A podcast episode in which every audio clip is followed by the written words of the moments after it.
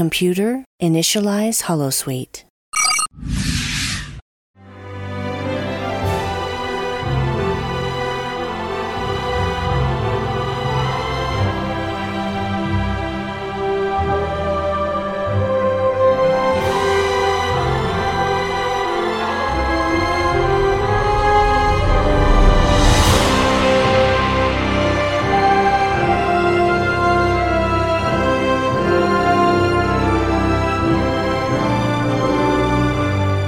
Welcome to Beyond Farpoint, a podcast all about Star Trek The Next Generation for Holosuite Media.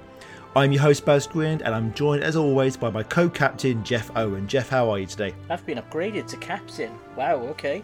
Uh, I'm I'm pretty good, thanks. Although I I think going by our conversation so far, I think this could be the plague podcast uh, that we're talking about because I think we're all feeling a bit under the weather. Yeah, possibly wrong show, but possibly Phage, maybe. Yeah, or, or slightly under the weather, but we'll all have deep, gravelly voices. So, yeah, and uh, we've also got another guest. So, join us to talk original series crossovers in the next generation is Ashley Thomas. Welcome to Beyond Farpoint, Ashley. Thank you for having me. Glad to be here. Brilliant. Good, good to have you on. I know we've uh, podcasted on other things that we made this, but it's good to get over here, you over here at uh, Beyond Farpoint 2. And as you're new to the podcast, we thought it'd be good to quiz you about your Star Trek fandom. So, uh, first question then How long have you been a Star Trek fan? Since I first saw the 2009 movie, Hate All You Want, but that's what brought me in. Uh, my uh, husband, who was then boyfriend, uh, he took me on a date to the Dollar Theater because we were poor. And we saw the 2009 Star Trek movie, and I absolutely loved it. I had never watched anything Star Trek before in my life, and uh, I got home and immediately started watching TOS because it was streaming on Netflix. So um, started there. Took the next six years to watch all of Star Trek that was available at that point. So I watched all the movies, all the shows, and uh, I love it. Now writing about Star Trek is my day job. So yeah, quite quite a journey for you then. Yeah, so you keep going yeah, quite level. Yeah, yeah. You, you, you interviewed quite a few of the uh, stars of Star Trek too, haven't you? Uh, yeah, I've had the good fortune to interview uh, some of the cast and crew of Star Trek Discovery, uh, Star Trek Picard, uh, Star Trek Strange New Worlds. Uh, I've gotten to talk with uh, both the Hageman brothers, who run Star Trek Prodigy, and Mike McMahan, who runs Star Trek Lower Decks. So amazing. I've had a really good time doing that, all for fangirlish.com, by the way. I'm not that famous on my own. That's fine. We'll, we'll, plug it on the notes as well. Not jealous here at all, by the way. Not jealous no, at no. all. yeah, yeah, I know, right? So, what is your favourite Star Trek series? Uh, why is it Deep Space Nine, and where does the Next Generation rank among them? I've inserted that middle bit. Don't worry.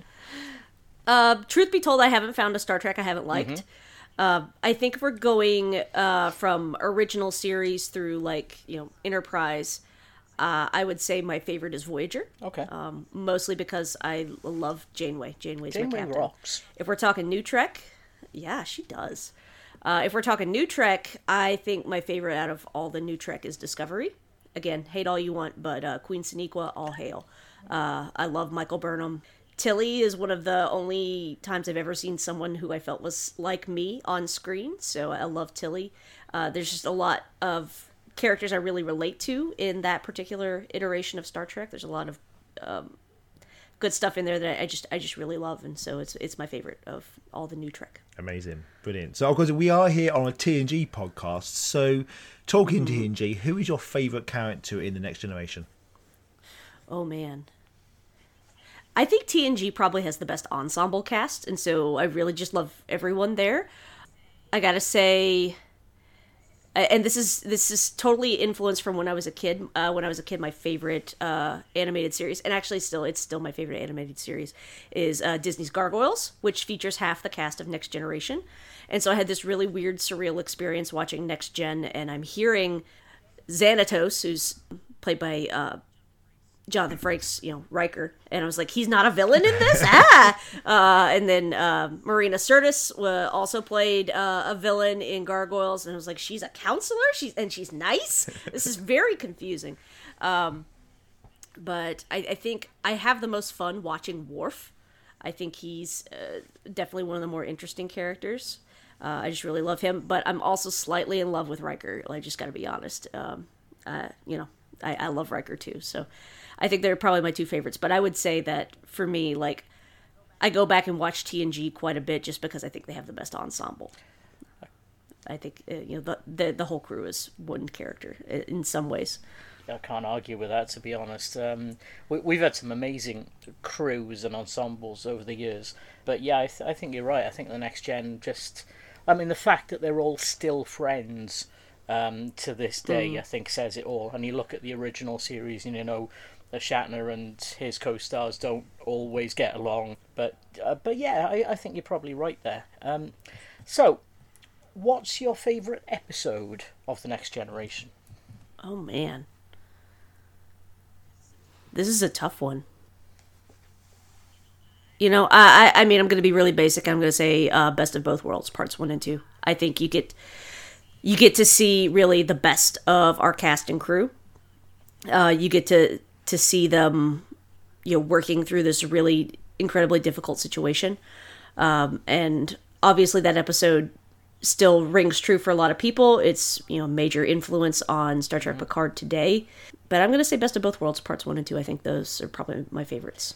Oh, It's a classic for a reason, yeah. I mean, he is so good, isn't it? Yeah, so it is brilliant, yeah, definitely. Fab. So, um, so let's get into why we're here then. So, last year, listeners will remember that Geoff and I took a look at TNG character crossovers in other Star Trek series such as Lower Decks and Voyager.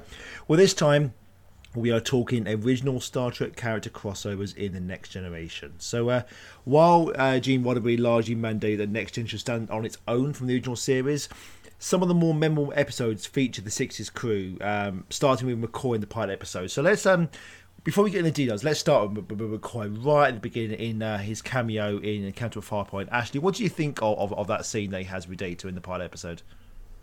Uh, I definitely laughed out loud.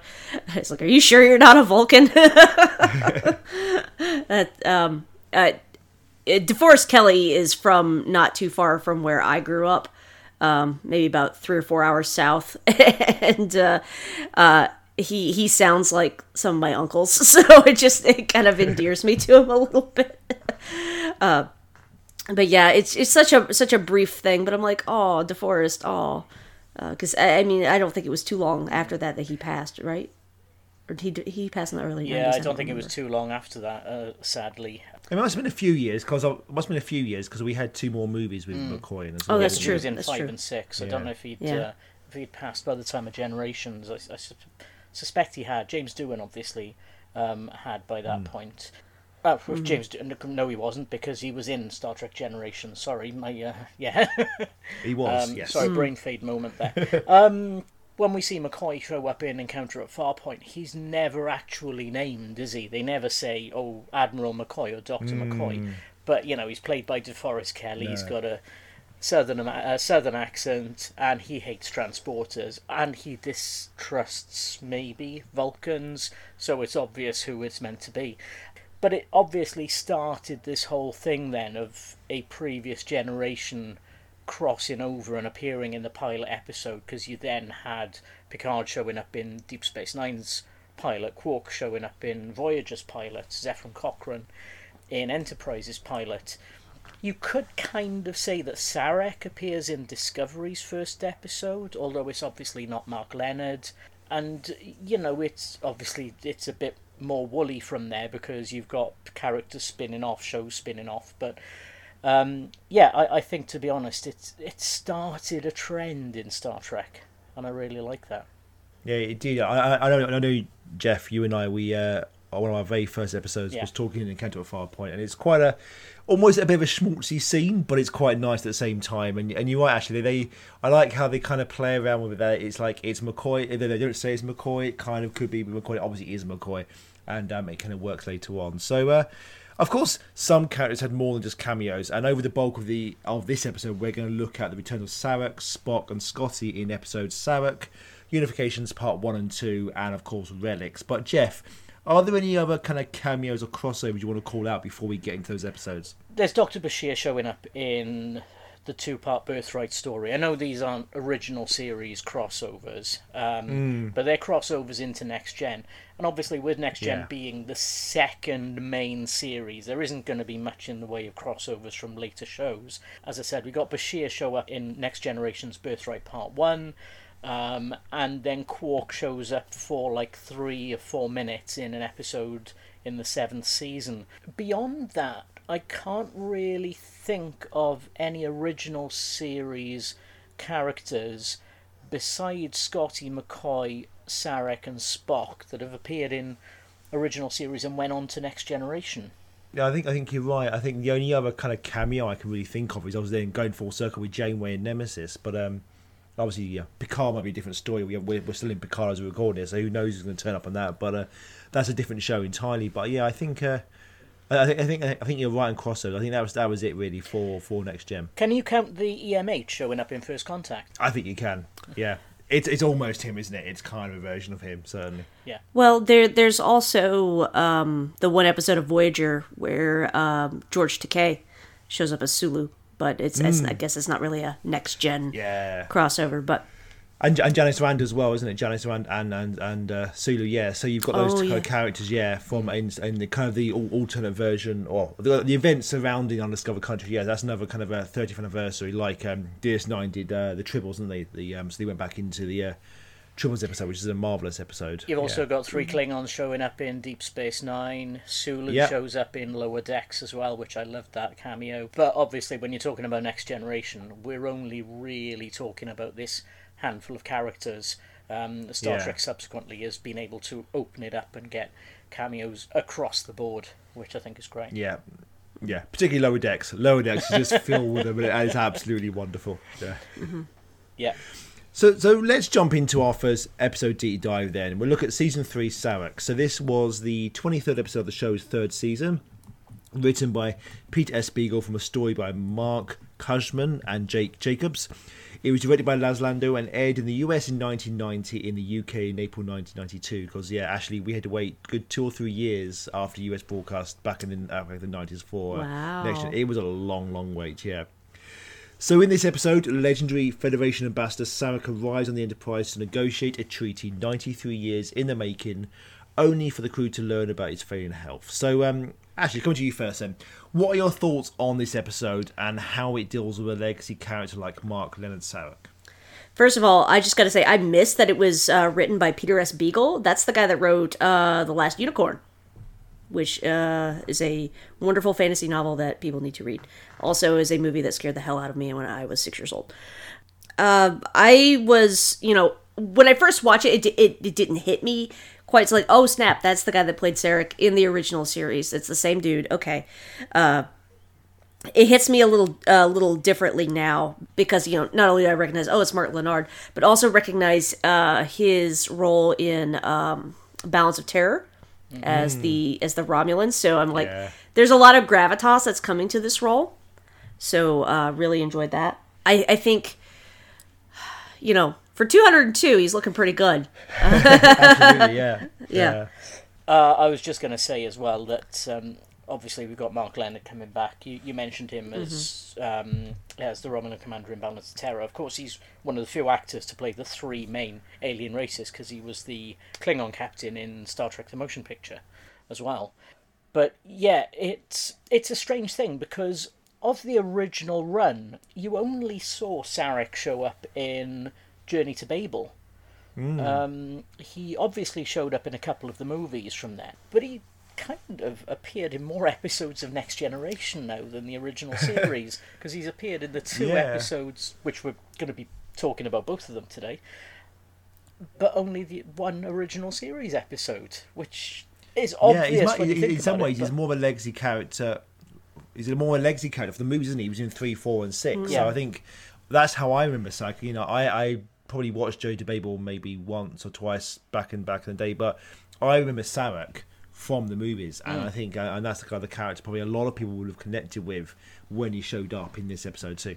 What do you think of his relationship with his wife Perrin, uh, played by Joanna Miles, and how she compares to his previous wife Amanda as well? Again, Amanda's a character we probably knew more from Star Trek Three than uh, the original series. What do you Right. Geoff? She's very much cut from the same cloth, isn't she? Perrin. I, I I mean, it's obvious that we're not going to have Amanda again because human lifetime isn't going to last that long.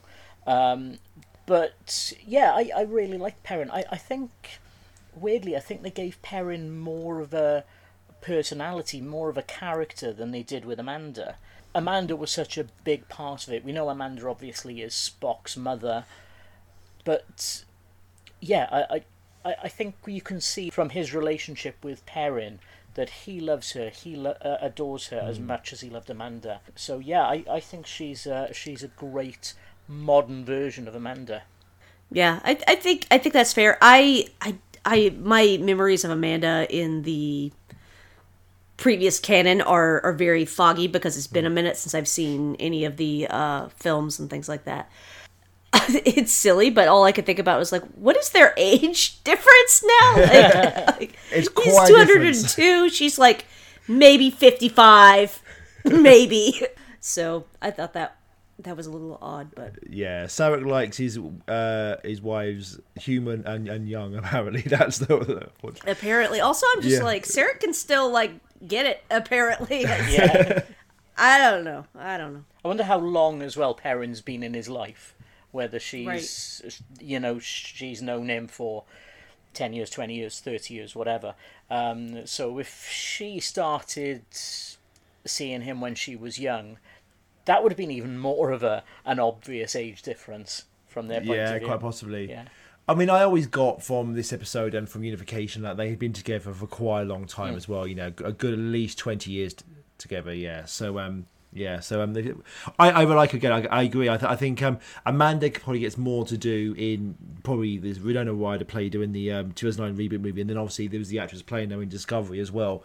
That's kind of when Amanda got got some bit, bit more character, maybe a little bit. Um, I, I don't remember too much in, in Discovery, but I know she was around a bit more there. But um. Right. But yeah, I think Pe- Pe- Perrin is a great addition. I, I really like Perrin. I like her interactions with Picard in this episode, and of course Unification too.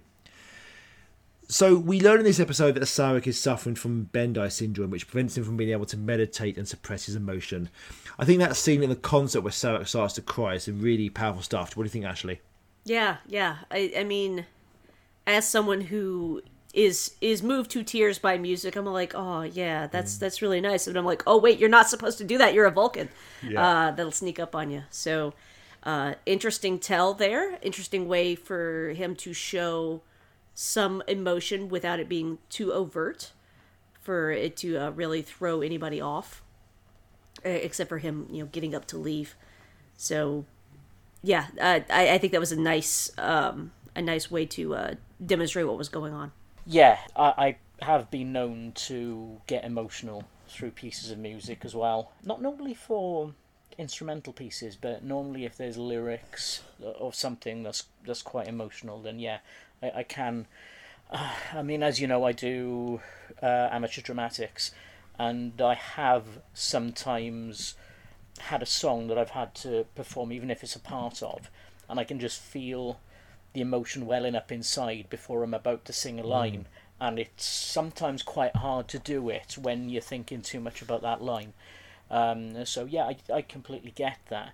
Um, and obviously we see what his repressed emotions is doing to the rest of the crew as well. Yeah, yeah, definitely. Um, yeah, I mean, I- but scene before we get on to the repressed emotions and how they impact the crew as well. Um, I like I like how they use Troi for that scene. You know, Tro- Troi is the one to pick up like something slightly odd here. Yeah. Um, it's a nice nice way of doing it because obviously sensing emotions. I've been an empath as well. I really like how uh, she they use Troi in that in that in that scene as well to kind of pick up on that. Um, yeah, so you talked about the impacts of Sarek's emotions spin on the crew. I mean, this is probably where the episode maybe goes uh, a little bit over top, particularly the uh, the scene in Ten Forward. What do you think of those scenes, Ashley? Uh, those were really kind of entertaining to watch on some of them. Like, oh, oh, this is this is not normal. I actually think the scene with like Wesley and Geordi at the at the open was a little more powerful, um, just because it was so contrary to anything we'd really seen from either of their characters before. Um, so that that one I think struck me a little harder. The Yeah. uh, the the bar fight at ten forward. Um, it was like okay yeah something's really going on here now uh, but it was uh, it was honestly in some some ways a little more amusing to me than Yeah. like oh this is uh, disconcerting. The bar fight in Ten Forward reminded me a bit of the westerns you get when somebody walks into the to the saloon Yeah. and suddenly everybody's throwing everybody else over the bar. Um, I found it quite funny because literally only about ten seconds before you've got Geordi there trying to calm things down before it takes off, and you can Yeah. tell he's had no luck whatsoever. I quite liked as well the moment where Picard and Riker are going at each other, and suddenly Hmm. Picard sort of clocks, "Whoa, hang on a minute, this isn't right. Something's affecting us." Because um, who is it? Is it Deanna at that point? Sort of shuts them down. yeah, I Um, think so. But um, yeah, that I mean, those moments are pretty good. The, the bar fight I think was funny. Um, He was. but yeah, the Wesley and Geordi fight, uh, particularly, there was one funny moment actually where he, uh, where Wesley picks on Geordi about the fact of his love life on the holodeck, which I thought we've discussed Yeah. before on the show. But then Picard and Riker basically trying to decide on what the best course of action is with Sarek, and ironically, that causes the argument to try and stop other people arguing over um, uh, and Yeah. having these emotions. Oh, and I've just remembered as well. Beverly slaps Wesley as well. Wesley, yeah, Right, yeah. yeah. Yeah, that was quite harsh as well. That was that's um that was quite a moment. Yeah, there's. I mean, I think um, these scenes, um, they kind of they're a bit over the top, but it kind of works in the context. And I think particularly the uh, the bar fight, Picard literally says, "Is it my imagination or have tempers become a little flared recently? Cue open doors and fight." Yeah.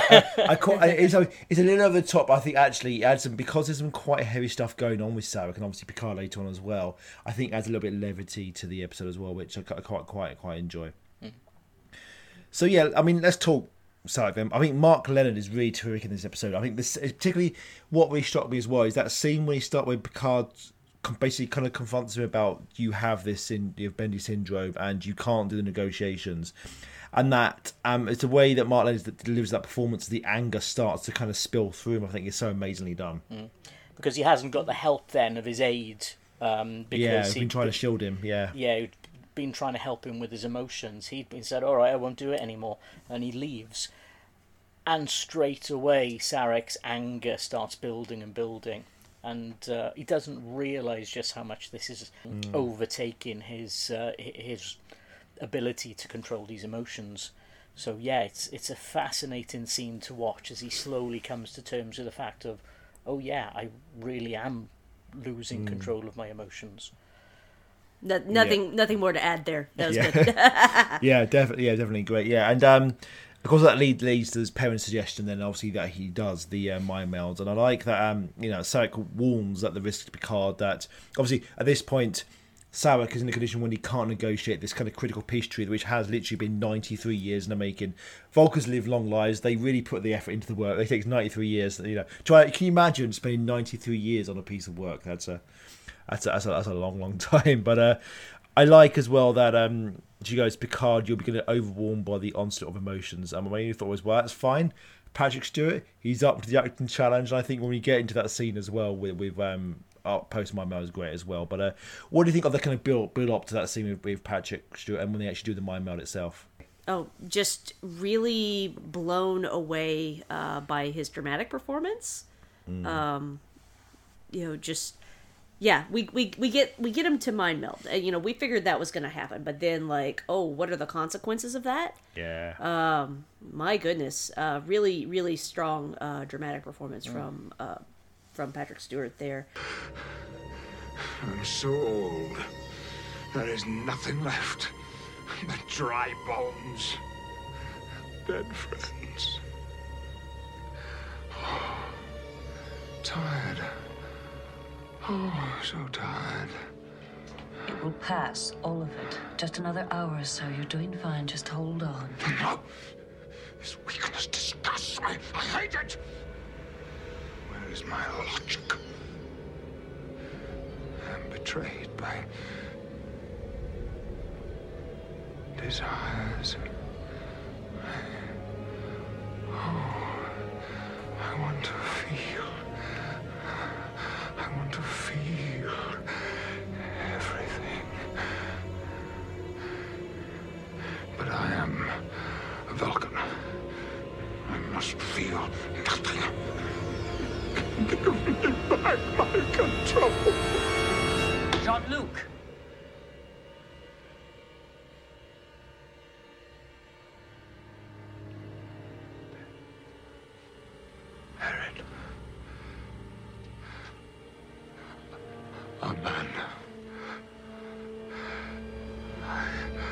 Wanted to give you so much more. I wanted to show you such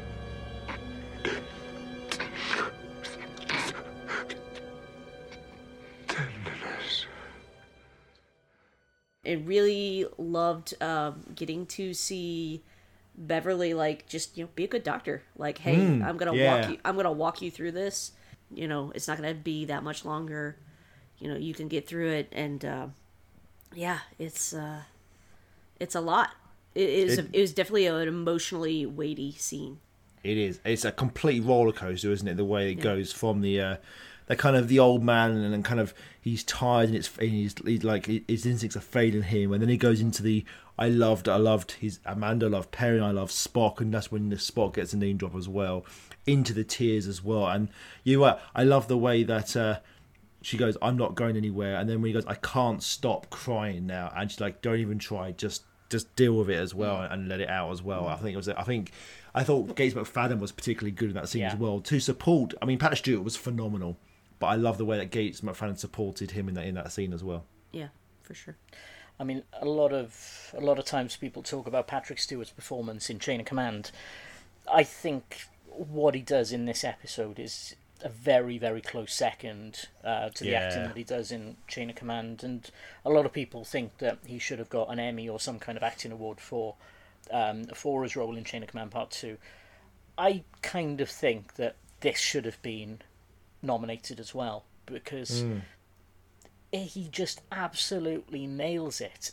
And you see this going on. You don't see what's happening with the negotiations. You don't see Sarek at the at the negotiation table. It's all at that point. It's a two man show. It's Picard and Beverly. Sorry, two man, two person show.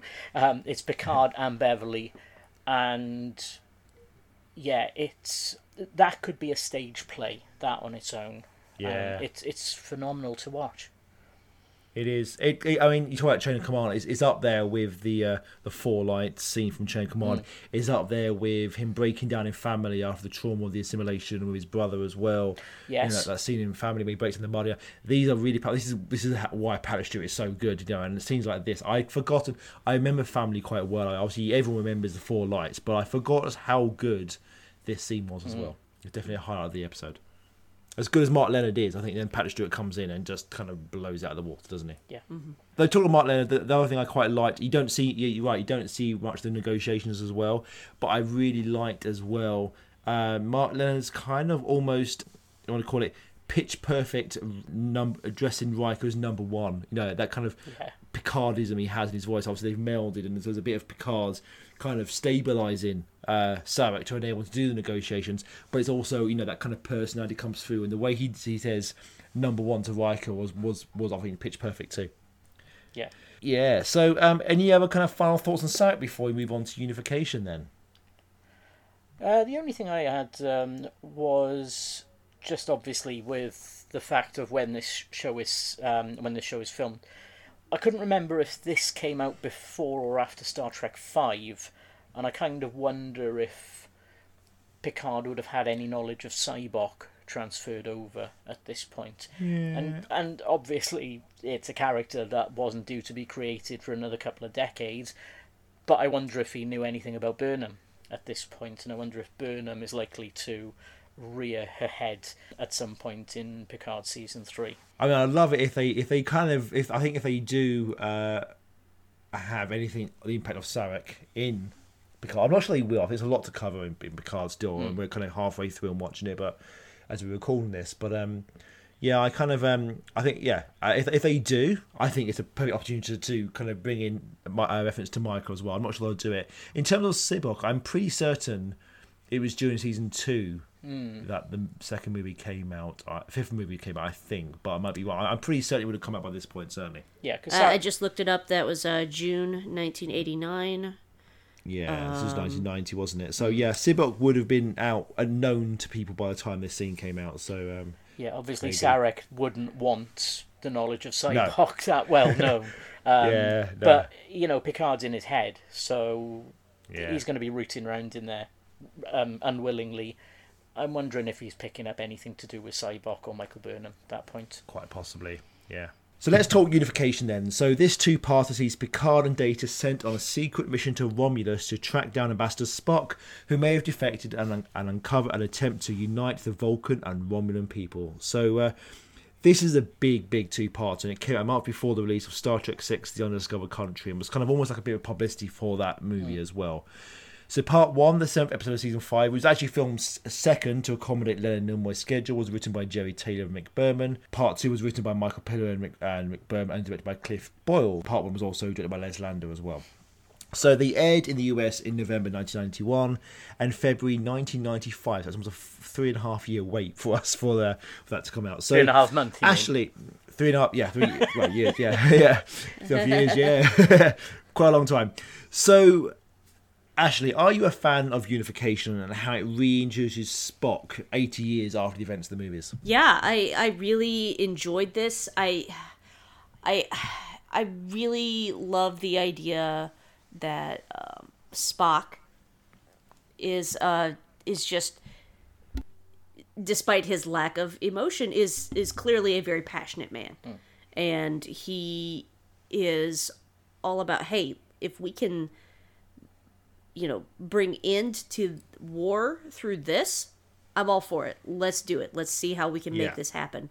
Uh, and you know uh, previous uh, engagements with the romulans have always been well who's got the bigger stick? Like Yeah. you know it, it, it, it seems like they'll there'll never be peace there. And yet that spock says hey we've got to try. Um, so I, I think that that's it's uh, peace is always a worthy goal. How can we get there? And i, I think this is a, a really powerful episode uh, a two-part episode powerful uh, performance from leonard nimoy. Um, it's hard not to get a little uh, emotional seeing him on screen uh, you know you know even even you know several years pa- after his passing i'm just like oh man there he there he Yeah. is. Yeah, definitely. I mean, I think the Romulans have pretty much they've been the the recurring big bad of. Uh, I think I'd almost class the while the Borg probably caused most devastation. I, I I always think the Romulans was the big bad of next gen. You know, all that, that goes on, particularly on season three with Defector and so on. Obviously, Sela turns up and they read Tomahawk on that. The Romulans are always that kind of thorn in the Federation side. So I, I like how they're really kind of focusing on here as well. What about you, uh, Geoff? And um, what do you think the idea of Spock defecting to Romulus as the narrative hook of the uh, two-parter as well? Well, first of all, the first time I saw this, it was as a movie length episode because Sky here in the UK had a special deal where even before they showed most of season five, uh, or the beginning of season five, they showed this on one of the movie channels.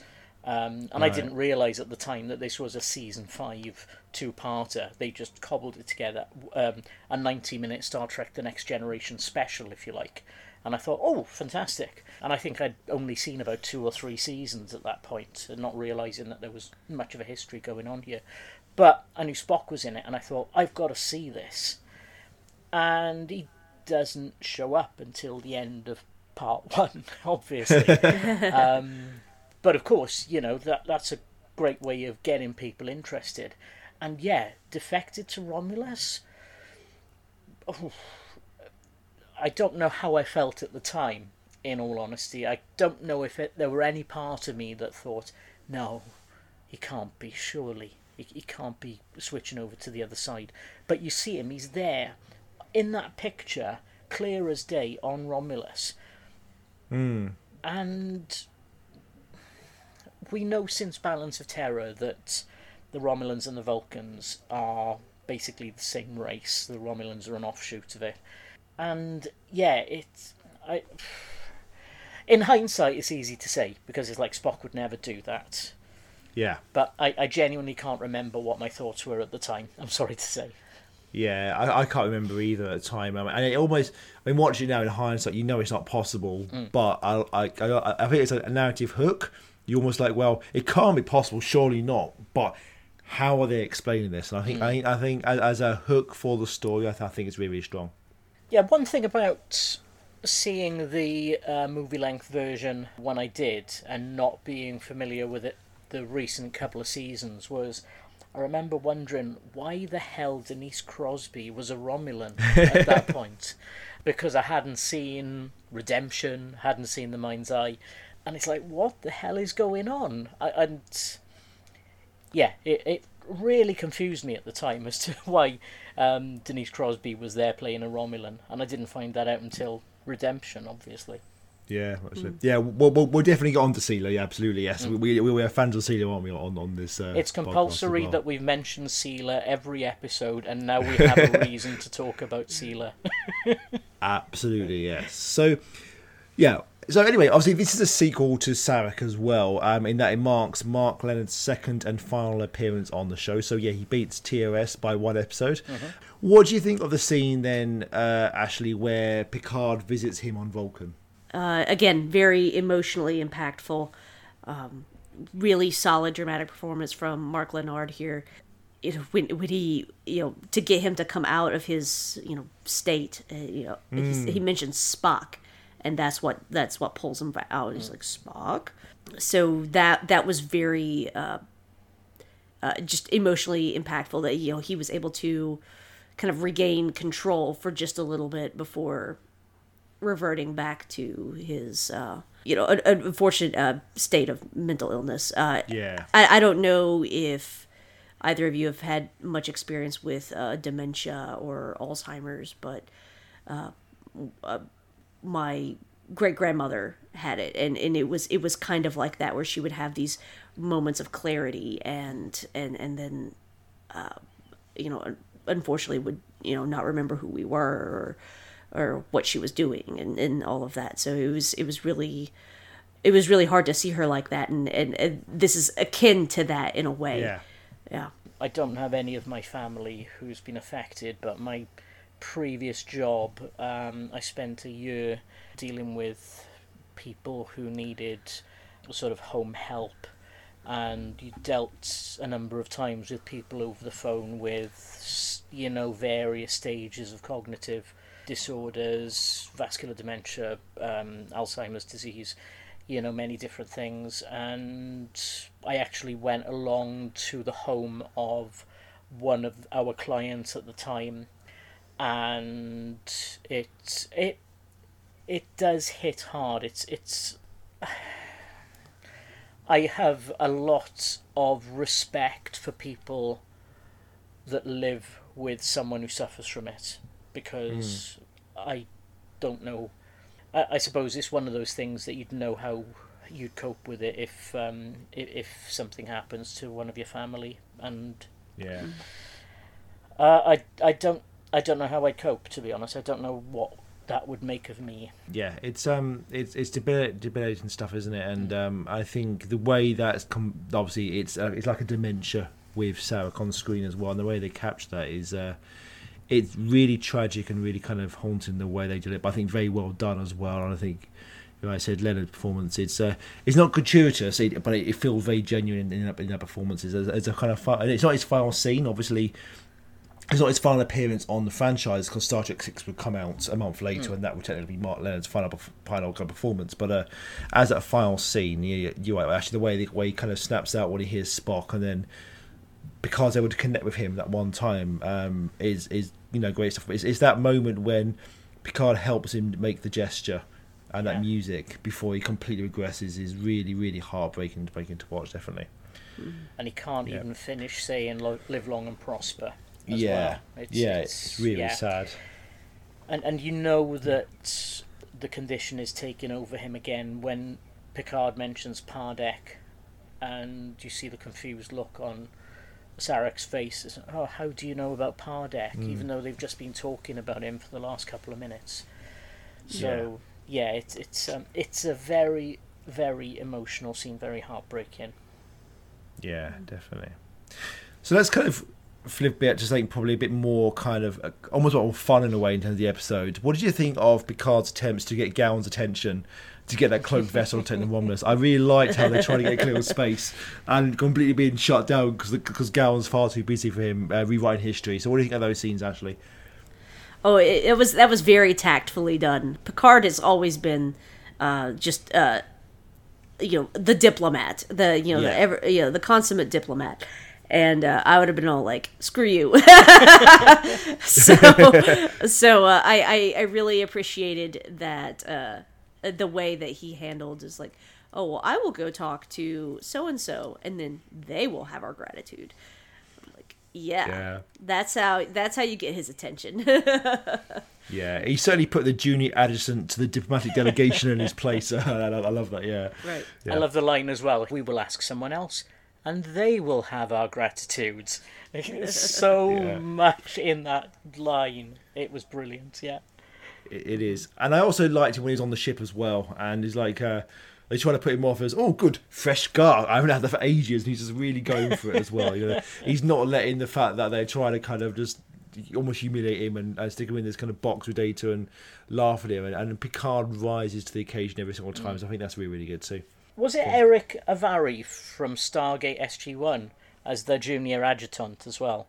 I don't know if either of you are familiar with. I am, I'm afraid, yeah. So I'm familiar with SG One, um, but yeah, I'm not sure. Actually, you're you're IMDb checking now, yeah. I say I, I am a compulsive IMDb checker. Hold please. Hold, please. But uh, I I have seen some of SG One, but not all of it, and so that that name's not ringing a bell off the top of my head. Well, why you check that, um, I also like the scene where he he mocks them. Um, when when Data and Picard are actually they they made up to look Romulans. They look really good as Romulans as well. I think the Yeah. makeup's great the way the way they do that as well. And um, he goes, "Don't, don't you look sweet?" I, I, I think I think I, I love the Klingon captain in these two episodes as well.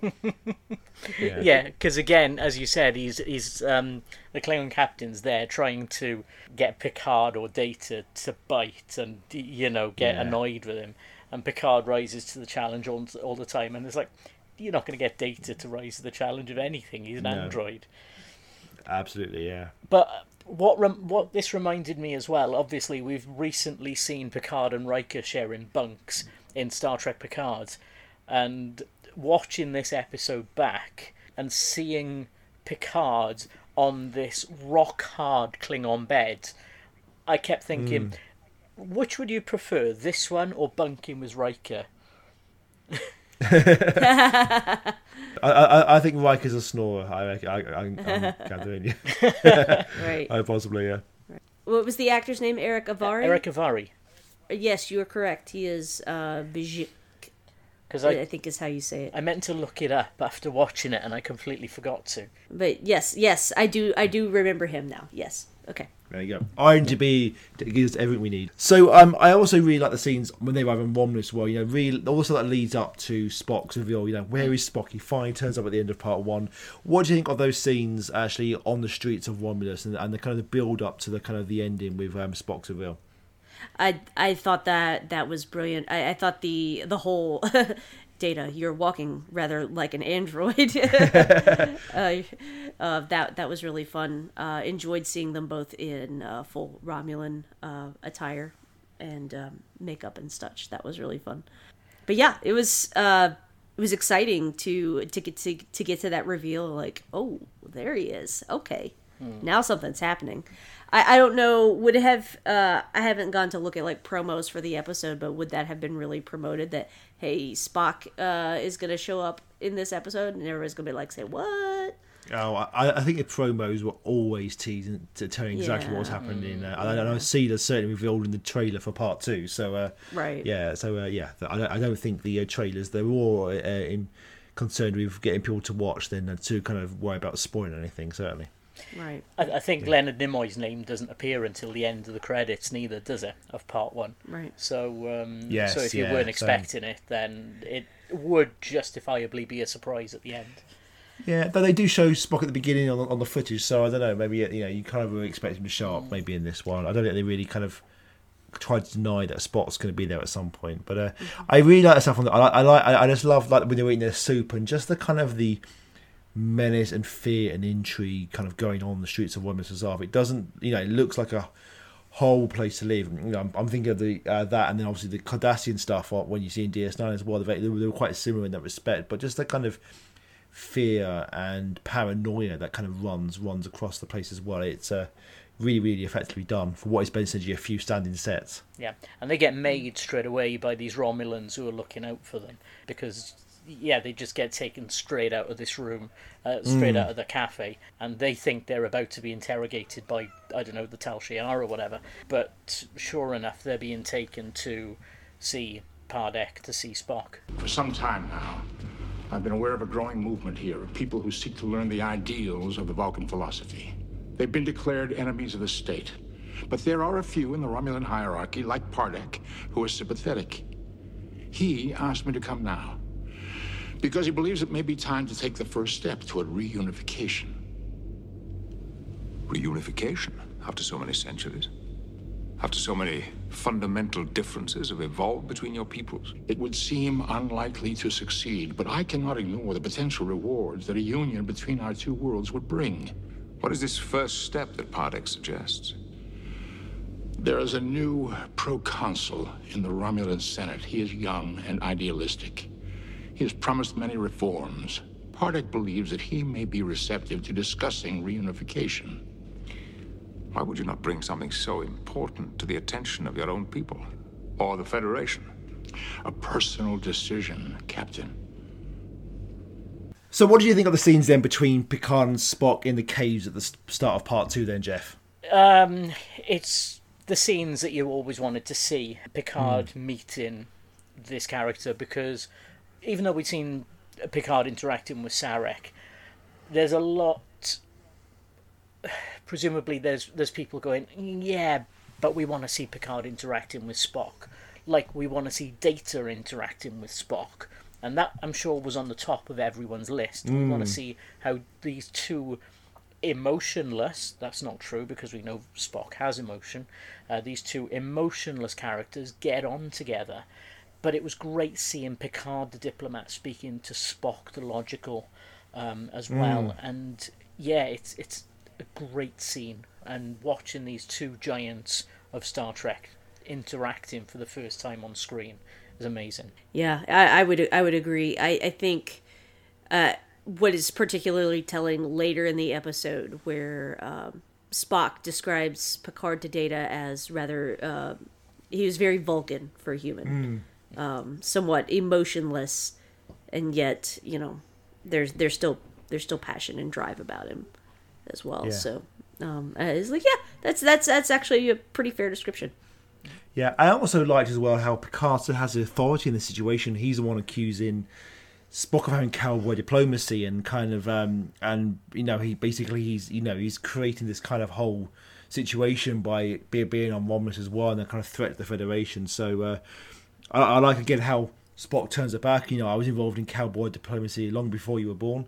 Uh, that thing you, long before you were born, when your parents were in diapers, that comes up a lot in this and in relics and of course in generations with Kirk as, as well. So I really like that. But um, yeah, again, I, I like the uh, the line "You're as stubborn as another captain of the Enterprise I once knew" as well. So it's uh, it's nice how they bring it together and they're talking about the role in the Klingon Peace Treaty, which obviously is Star Trek Six, which is about to t- turn up in the, on the movies and the uh, month later. So I really like how they're kind of it's almost scene setting as well for the movie that's coming out and really advertising that and you know we're going to get the peace treaty with the Klingons. That's a key part of Star Trek 6 and Spock talks about it here as well. So I really like all that Has a lot of that well built in the reference to say Kirk as well while there's also this debate between them and um, you know he's giving he's, he's accusing Picard of having a closed mind and that's not Picard at all and Picard's yeah, because he's been a, been a cowboy, and that's not Spock at all. But they're kind of at odds as well, but in very much in keeping with their characters. So, what did you think of their visit to Pro Consul Neral and the reveal that Sela is in league with with uh, with him as well? Go on, Geoff. You love Sela. Let's go for it. as I said, the problem is because the first time I see it, saw it, I had no idea who Sela was. It's it was more of a case of why is Denise Crosby um, there, and then when I went back and watched it afterwards, after seeing The Mind's Eye and Redemption, It's a case of, ah, now I know why she's there. But what's she doing with Neral? Why is she hooked up with him? And obviously, it all- starts explaining it, and they do want this unification, but more as a conquest of Vulcan. Yeah. Um, but yeah, it's uh, it, it. The second time I watched it, it hit home more as to what was happening. Yeah, it's a shame it's, it's Sela's last episode, and we well, Sela should have come back. Should have come back in Nemesis. Hope she comes back in Picard. You know, we always want we want more Sela, but I think as an episode, you know, being involved in essentially underhandedly arranging an invasion of Vulcan is pretty, it's pretty pretty cool. I think so. It's, it's some good stuff for Sela in this episode. Yeah, yeah. Really, really enjoyed her. Uh, Denise Crosby just chewing up the scenery Yeah. uh, with this. It was really fun. Really fun to watch her. You can tell she's having a great time with this character. Yeah, I think she's enjoying playing Sela more than she did Tasha Yar. Absolutely, yeah, yeah.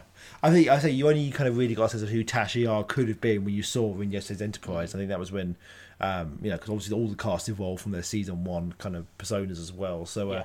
but yeah, I think she she certainly has fun with the kind of the blonde wig and the big shoulder pads as well, and that is it's a it's a great kind of power moves from her as well. Yeah. I also found it interesting how Spock deals with the obvious illo- illogical nature of Neral's win to support unification. He knows it's a trap, but he's like, you know, but he's going to play that role that they've set for him as well. I, f- I find um, Spock's approach quite interesting um, in this episode too. Yeah, I quite like as well the hologram that they bring on board, the, the, the sort of backup hologram in case they can't get Spock on board with what they're doing. Although it made me think, you know, we have seen holograms that you can interact with and they'll answer questions. So obviously Romulan holographic technology is not as good as Starfleet. Yeah, But I did love the way that they then use that hologram technology to get out of it as well yeah, by hiding behind the hologram. And yeah, I, I, I love that scene as well. One thing I'll always notice is I'll never not see the production team member that's reflected in this little sort of mirror thing that's on Neral's desk. As it the camera pans across it, you see him picked out, and he's there with glasses. And uh, uh, I got that from the Nitpicker's Guide to for Next Generation Trekkies, uh, Trekkies, and I've never been able to unsee it since. Oh, Oh. I, I I totally missed it, so I'm gonna have to look next time I watch. I, th- I think they've taken it out of the remastered ones, but if you go back and watch the original standard definition ones, he's there. You can see him down in the bottom of the screen. Gotcha, gotcha.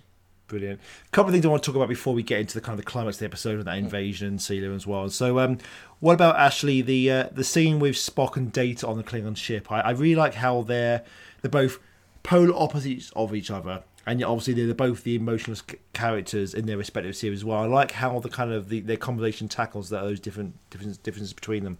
Yeah, I, I I thought it was interesting. You know, again, I already mentioned how uh, Spock described Picard as somewhat emotionless, and Data says, "Well, that's very interesting. I have I I want to be more human, and I've kind of patterned a lot of my my subroutines on Picard.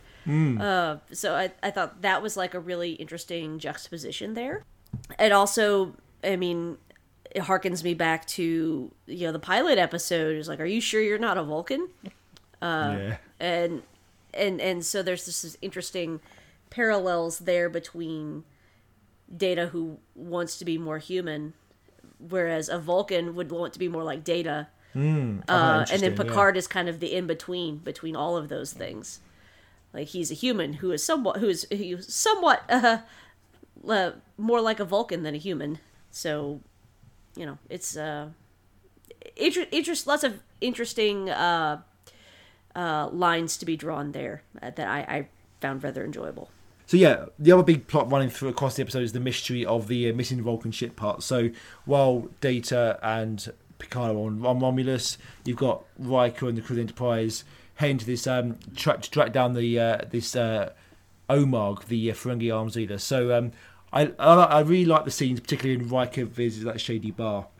It's very uh, kind of very TOS in the kind of aesthetic, like very much TOS movies. I thought. very what do you think of those scenes, Geoff, in the bar? It's very cantina. Very cantina as isn't it? well, yeah, yeah, yeah. What do you think of those scenes? I, I love it. I loved Amarie, uh, the pianist, um, Yeah, at the bar. she's brilliant. Um, I, I love the fact of Riker starts talking to her. Oh, so I've, I've come to see you. Ah, I want to talk to you about your husband. Ah, and it was going so well. Apparently, the her voice was dubbed. I only found that out today. But the entire all of her sequences with Riker and the later hilarious sequence with Worf as well, um, Yes, where Worf's yes. asking for the request.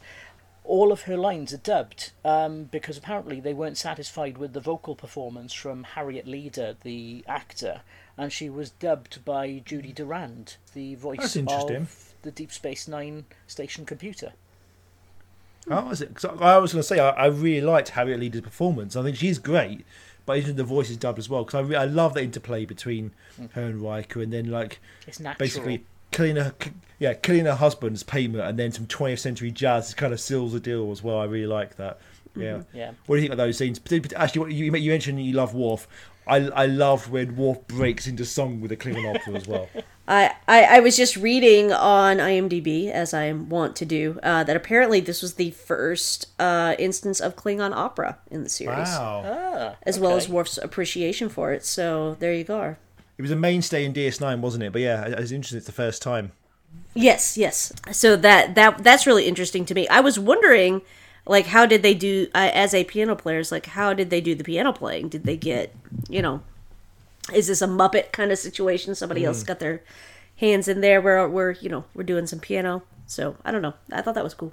Yeah. So before we move on to the final episode of Relics, probably a couple of things to kind of discuss and to wrap up then. So um, Spock refuses to go with uh, Sela's demands and send a message. Um, like his logical deduction is going to be killed anyway. I love Sela's reaction as well. Uh, to, to, to I, I hate Vulcan's line again. Uh, G's got to be really kind of chewing the scenery there, but I really love that kind of whole climax when they uh, outwit the holograms as well, and, and I'm stopped Sela in the tracks. Yeah, it's it's great, isn't it? Um, the the sort of um, climax of this, it's got some great moments. Um, I I also love some of the one-liners as well.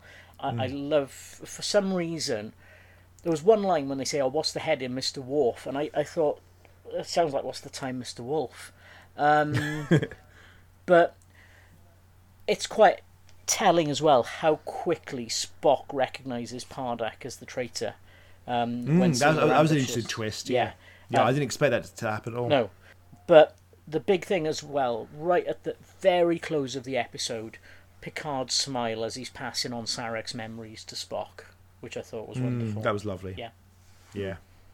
That was great. Um, I also the other moment as well was when the Romulan warbird comes in and just basically wipes out the uh, 2,000 invasion troops on the Vulcan ships as well. That was uh, you know properly clean up their mess Mm. as well, and it shows kind of how ruthless the uh, Romulans are too. Yeah, yeah. And um, and, da- and Data giving Sela the, the Vulcan neck pinch that was that was that was perfect too. and Picard just punching the other one as well.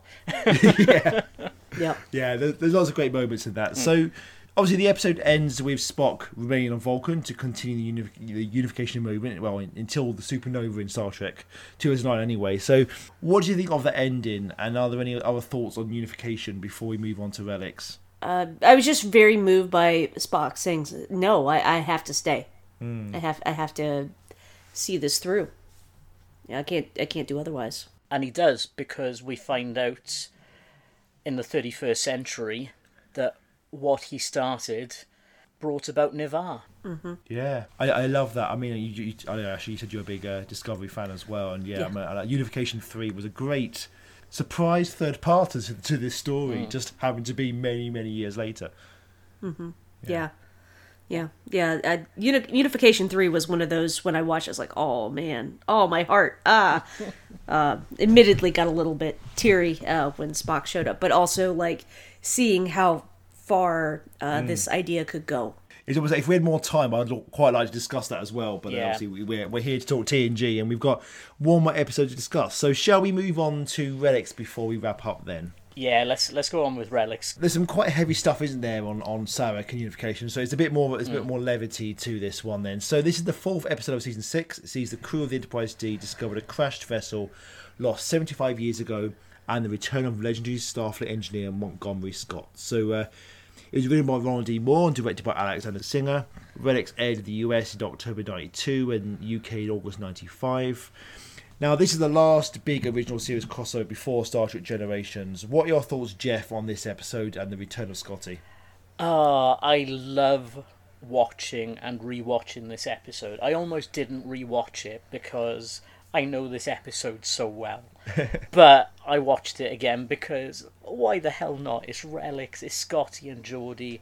It's such a fun episode. And after seeing Sarek and Unification, it was a nice little sort of let's have a bit of fun to round this off Yeah. as well. And yeah, uh, it's it is one of my favourite episodes. Um, and I think it probably would have been even without Scotty if it had just been some random engineer. I think it probably would have been a favourite episode anyway. But yeah, it's, it's great. What were you, Ashley? Yeah, I mean it's it's kind of one of those you know familiar story devices of uh, yes, old dog can in fact learn new tricks, or um, there is still value in old dog, you know, even if they're not up on the most hip and new thing. so, uh, I- you know, it's kind of a we we see that in a lot of different kinds of stories, not just Star Trek. Uh, but I love Scotty. He has the best one-liners. James Doohan is just uh, just a delight. I laugh every time he he he the the whole the whole bar scene, uh, which we Yeah. we can talk more about later, uh, just cracks me up as somebody who fancies herself an amateur bartender. Uh, what is this? It is green.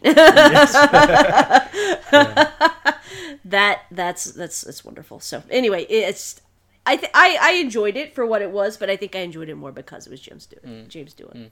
Yeah, I, I agree. I mean, I actually am less familiar with this one than the others in, in a way, actually. And I probably, I like meaty, intense drama. So I probably like Sarek and Unification more.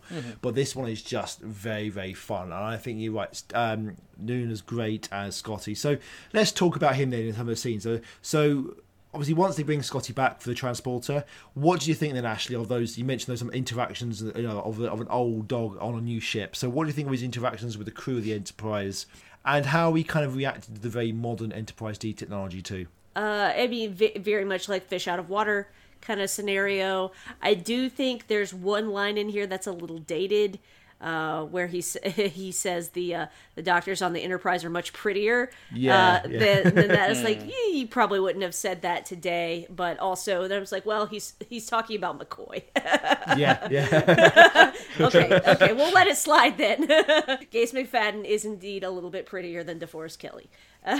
so, um, we'll we'll let we'll we'll let it go. But uh, yeah, just uh, him just being like in awe of everything that the the Enterprise D can do is. It was uh is, is charming in its own way, but also like yeah, d- you- wow, you've been gone a long time, huh? There's a particular moment where where this ensign is showing Scotty the guest quarters that they've assigned to him. yeah. And he's going, "Uh, th- "You're giving me these quarters, sort of thing," uh, because they're massive, much much bigger than anything that the original Enterprise had. And I just love the fact that Except Scott- Pike, except Pike. I was thinking, Yeah, I've seen Pike's true. quarters in in Strange New Worlds. They're massive. but he was the captain. But I did watch it, um, and you've obviously got the ensign there who's just showing him round, and Scotty starts regaling him with stories from Elaan of Troyius and from Wolf in the Fold, and you can tell that this Hmm. ensign is there practically checking his watch, going, "I've got to go. I really Yeah. can't be bothered listening to any of this." And it's like, um, do you know who he is? You sit there Hmm. and listen to him. That's Scotty. Yeah, but it's also really sad, isn't it? You know, he's an old man, and, Hmm. and people don't have time for him, and they're busy, and and you kind of really get that in the performance as well. I think that lonely, redundant old man persona really comes to light in his rea- in his interaction with Geordi as well. Yeah. I think Geordi very much finds him a nuisance in this episode. Yeah, it's it's a shame, but uh, I do quite like the moments where he's going, "Oh, you know, you've got a lot to learn about being the miracle worker." Um, yeah, yeah, uh, which, funnily enough, brings us on to buffer time in lower decks. right? yeah.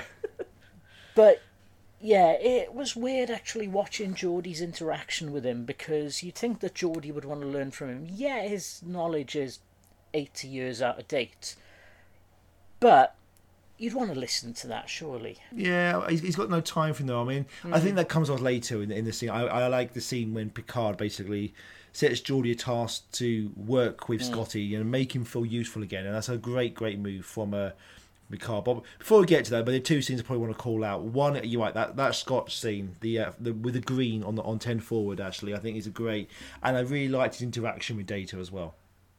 yeah yeah that was uh that was really fun uh the the whole reaction to synthehol was hilarious um what is this? Uh, i don't know. It, it, it is green.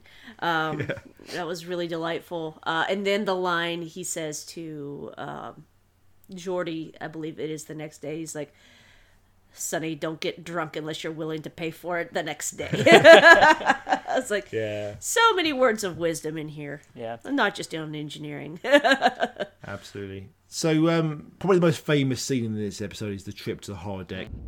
The Enterprise. Show me the bridge of the Enterprise, you chattering piece of. There have been five Federation ships with that name. Please specify by registry number. NCC 1701. No bloody A, B, C, or D. Program complete. Enter when ready.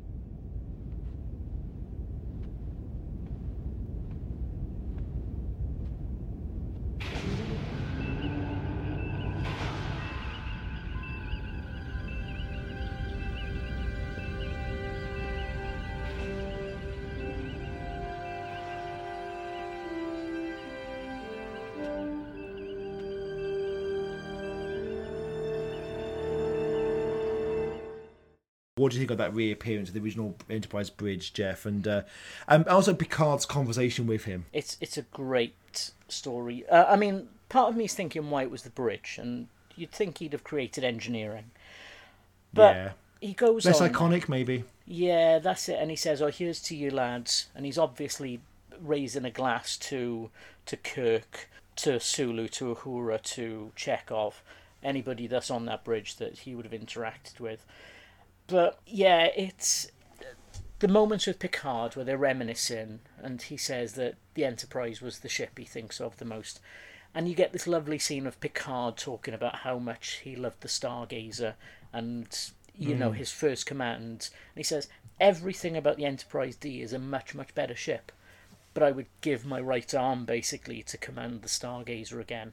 And you can see that these are two, you know, two seasoned professionals, two seasoned Starfleet officers, and they're having this moment. They're talking about it. They're really having a good time, and I think it kind of gets spoiled a bit where Scotty then goes, "I think it's time I grew up," and I'm thinking, no, that's a great scene. Leave it like that. Oh, there's a sadness to it. You know, I'm just a computer. It's, it's just a computer-generated fantasy. I'm just an old man hiding in it. It's such a sad line mm. From uh, from Scotty in that moment. But of course, then you get the moments when you get him and Geordi working together, and um, and basically, you know, I mean, you got you got the uh, the subplot of this Dyson sphere, which is a really great concept. I've, I've never I never heard of, of this uh, theory before of a Dyson sphere, which is basically a sphere around a sun. But um, it's a great it's a great concept. It looks like a Death Star, but um, I like uh, Geordi and uh, Scotty working together on the Jenolan and, and and their efforts to kind of save the Enterprise when the Enterprise gets pulled in as well. Yeah, I, I, I, love how Geordi's like, ah, you know, we, you know, we need uh, all this time. Uh, you know, how can we, you know, this is dead in the water. And Scotty's like, yeah, well, here we're gonna do it anyway. like, he's like, Yeah. yeah. well, we're, you know, he's gonna show him all that miracle worker uh, action uh, to to make it happen. So I, I, I love like the uh, the determination there. It's like, will this work? Probably not, but we gotta try. We're gonna do it anyway.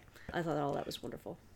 It's, it's a great scene. Um, I, I do want I, the one thing that kind of sprung to my mind though is when the Enterprise comes out and the Jenolan's using the shields to buffer the, the gates. How I, I I I've completely lost my subject knowledge here. You can't sure you can't transport people through shields that are raised. Am I missing something there? No, you're not. That no, they, they, they the shields or the Jenolan are still around the Jenolan, buffering the gateway, and they come in and they, they transport Geordi and Scotty off the ship before it gets crushed. They might have had the frequency. All right, okay, I'll. Uh, Uh, somebody teched the tech properly, and they were able to do it. Works it was. Scotty and Geordi. That's how they did it. Yeah, That's how they did it. Yeah. That's how they absolutely. Yeah. it. And shout out to a mate of mine called Mark Mitchell, um, who, when he first showed me this episode, he says, "And now the Millennium Falcon moment." And as the Enterprise weaves through and squeezes through the doors to get out, it looks exactly like the Millennium Falcon. And Yeah, it's a great shot. Yeah. Great shot. Yeah, yeah. Do you want to quickly talk about the uh, the final scene? I'd say that, that that final moment when the crew say goodbye to uh, to Scotty too. Yeah, yeah, I thought that was that was really sweet, and he, uh, you know, he and Worf give each other a look, like Yeah. you know, still real confused about having Klingons in Starfleet, mm. but you know, we'll let it slide. Yeah, it's like the cast bidding farewell to a, a Star Trek legend, isn't it, Geoff? Mm, mm-hmm. And Deanna Troi's very first appearance in the episode is where she gives Scotty a hug and says goodbye to him. Yeah. it's a great scene, yeah. And so that comes to the end of our discussion on relics and our talk on TOS crossovers on Star Trek The Next Generation. So thank you, Ashley, for coming to the podcast to talk Star Trek with us. Where can people find you online? Yeah, yeah. So, uh, best ways to interact with me are probably on Twitter. Uh, you can follow me on Twitter at the Nerdy Blogger, or you can like my Facebook page, facebook.com slash the Nerdy Blogger. You can also uh, read my work on my blog, nerdyblogging.wordpress.com. You can also read my work on fangirlish.com, where I read about film and television, mostly Star Trek.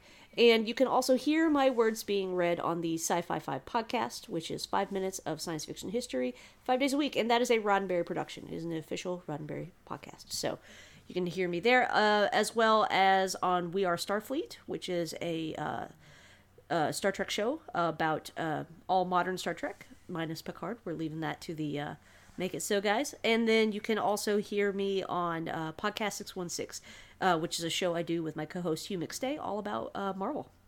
Brilliant. Thank you very much, Ashley. Anything, Geoff, from you? Uh, you can get hold of me on Twitter on at NCC underscore 17 Formula One. I'm also starting a new podcast about the TV series Farscape. Uh, that's due to be launching very soon, if not already out by now. You can find that on the We Made This network, and the Twitter handle for that is at Uncharted Pod WMT. And of course, you can find me on Twitter at Baz Greenland, and uh, you can find my other podcasts, um, including the TARDIS Crew, a Doctor Who podcast I co host with my son Ben, and a Dream Given Form, a Babylon 5 podcast too, both on the We Made This podcast network. And I'll share deals of those and any books I write on uh, Baz Greenland at Twitter too. And of course, you can find this podcast by searching Beyond Firepoint on Twitter, Instagram, and Facebook. Next month, we'll be reviewing the latest and final season of Star Trek Picard. In the meantime, thank you, Geoff and Ashley. It's always fun talking Star Trek. Yeah, had a great time. Thank you. So until next time, thanks for listening. Let's see what's out there. Engage.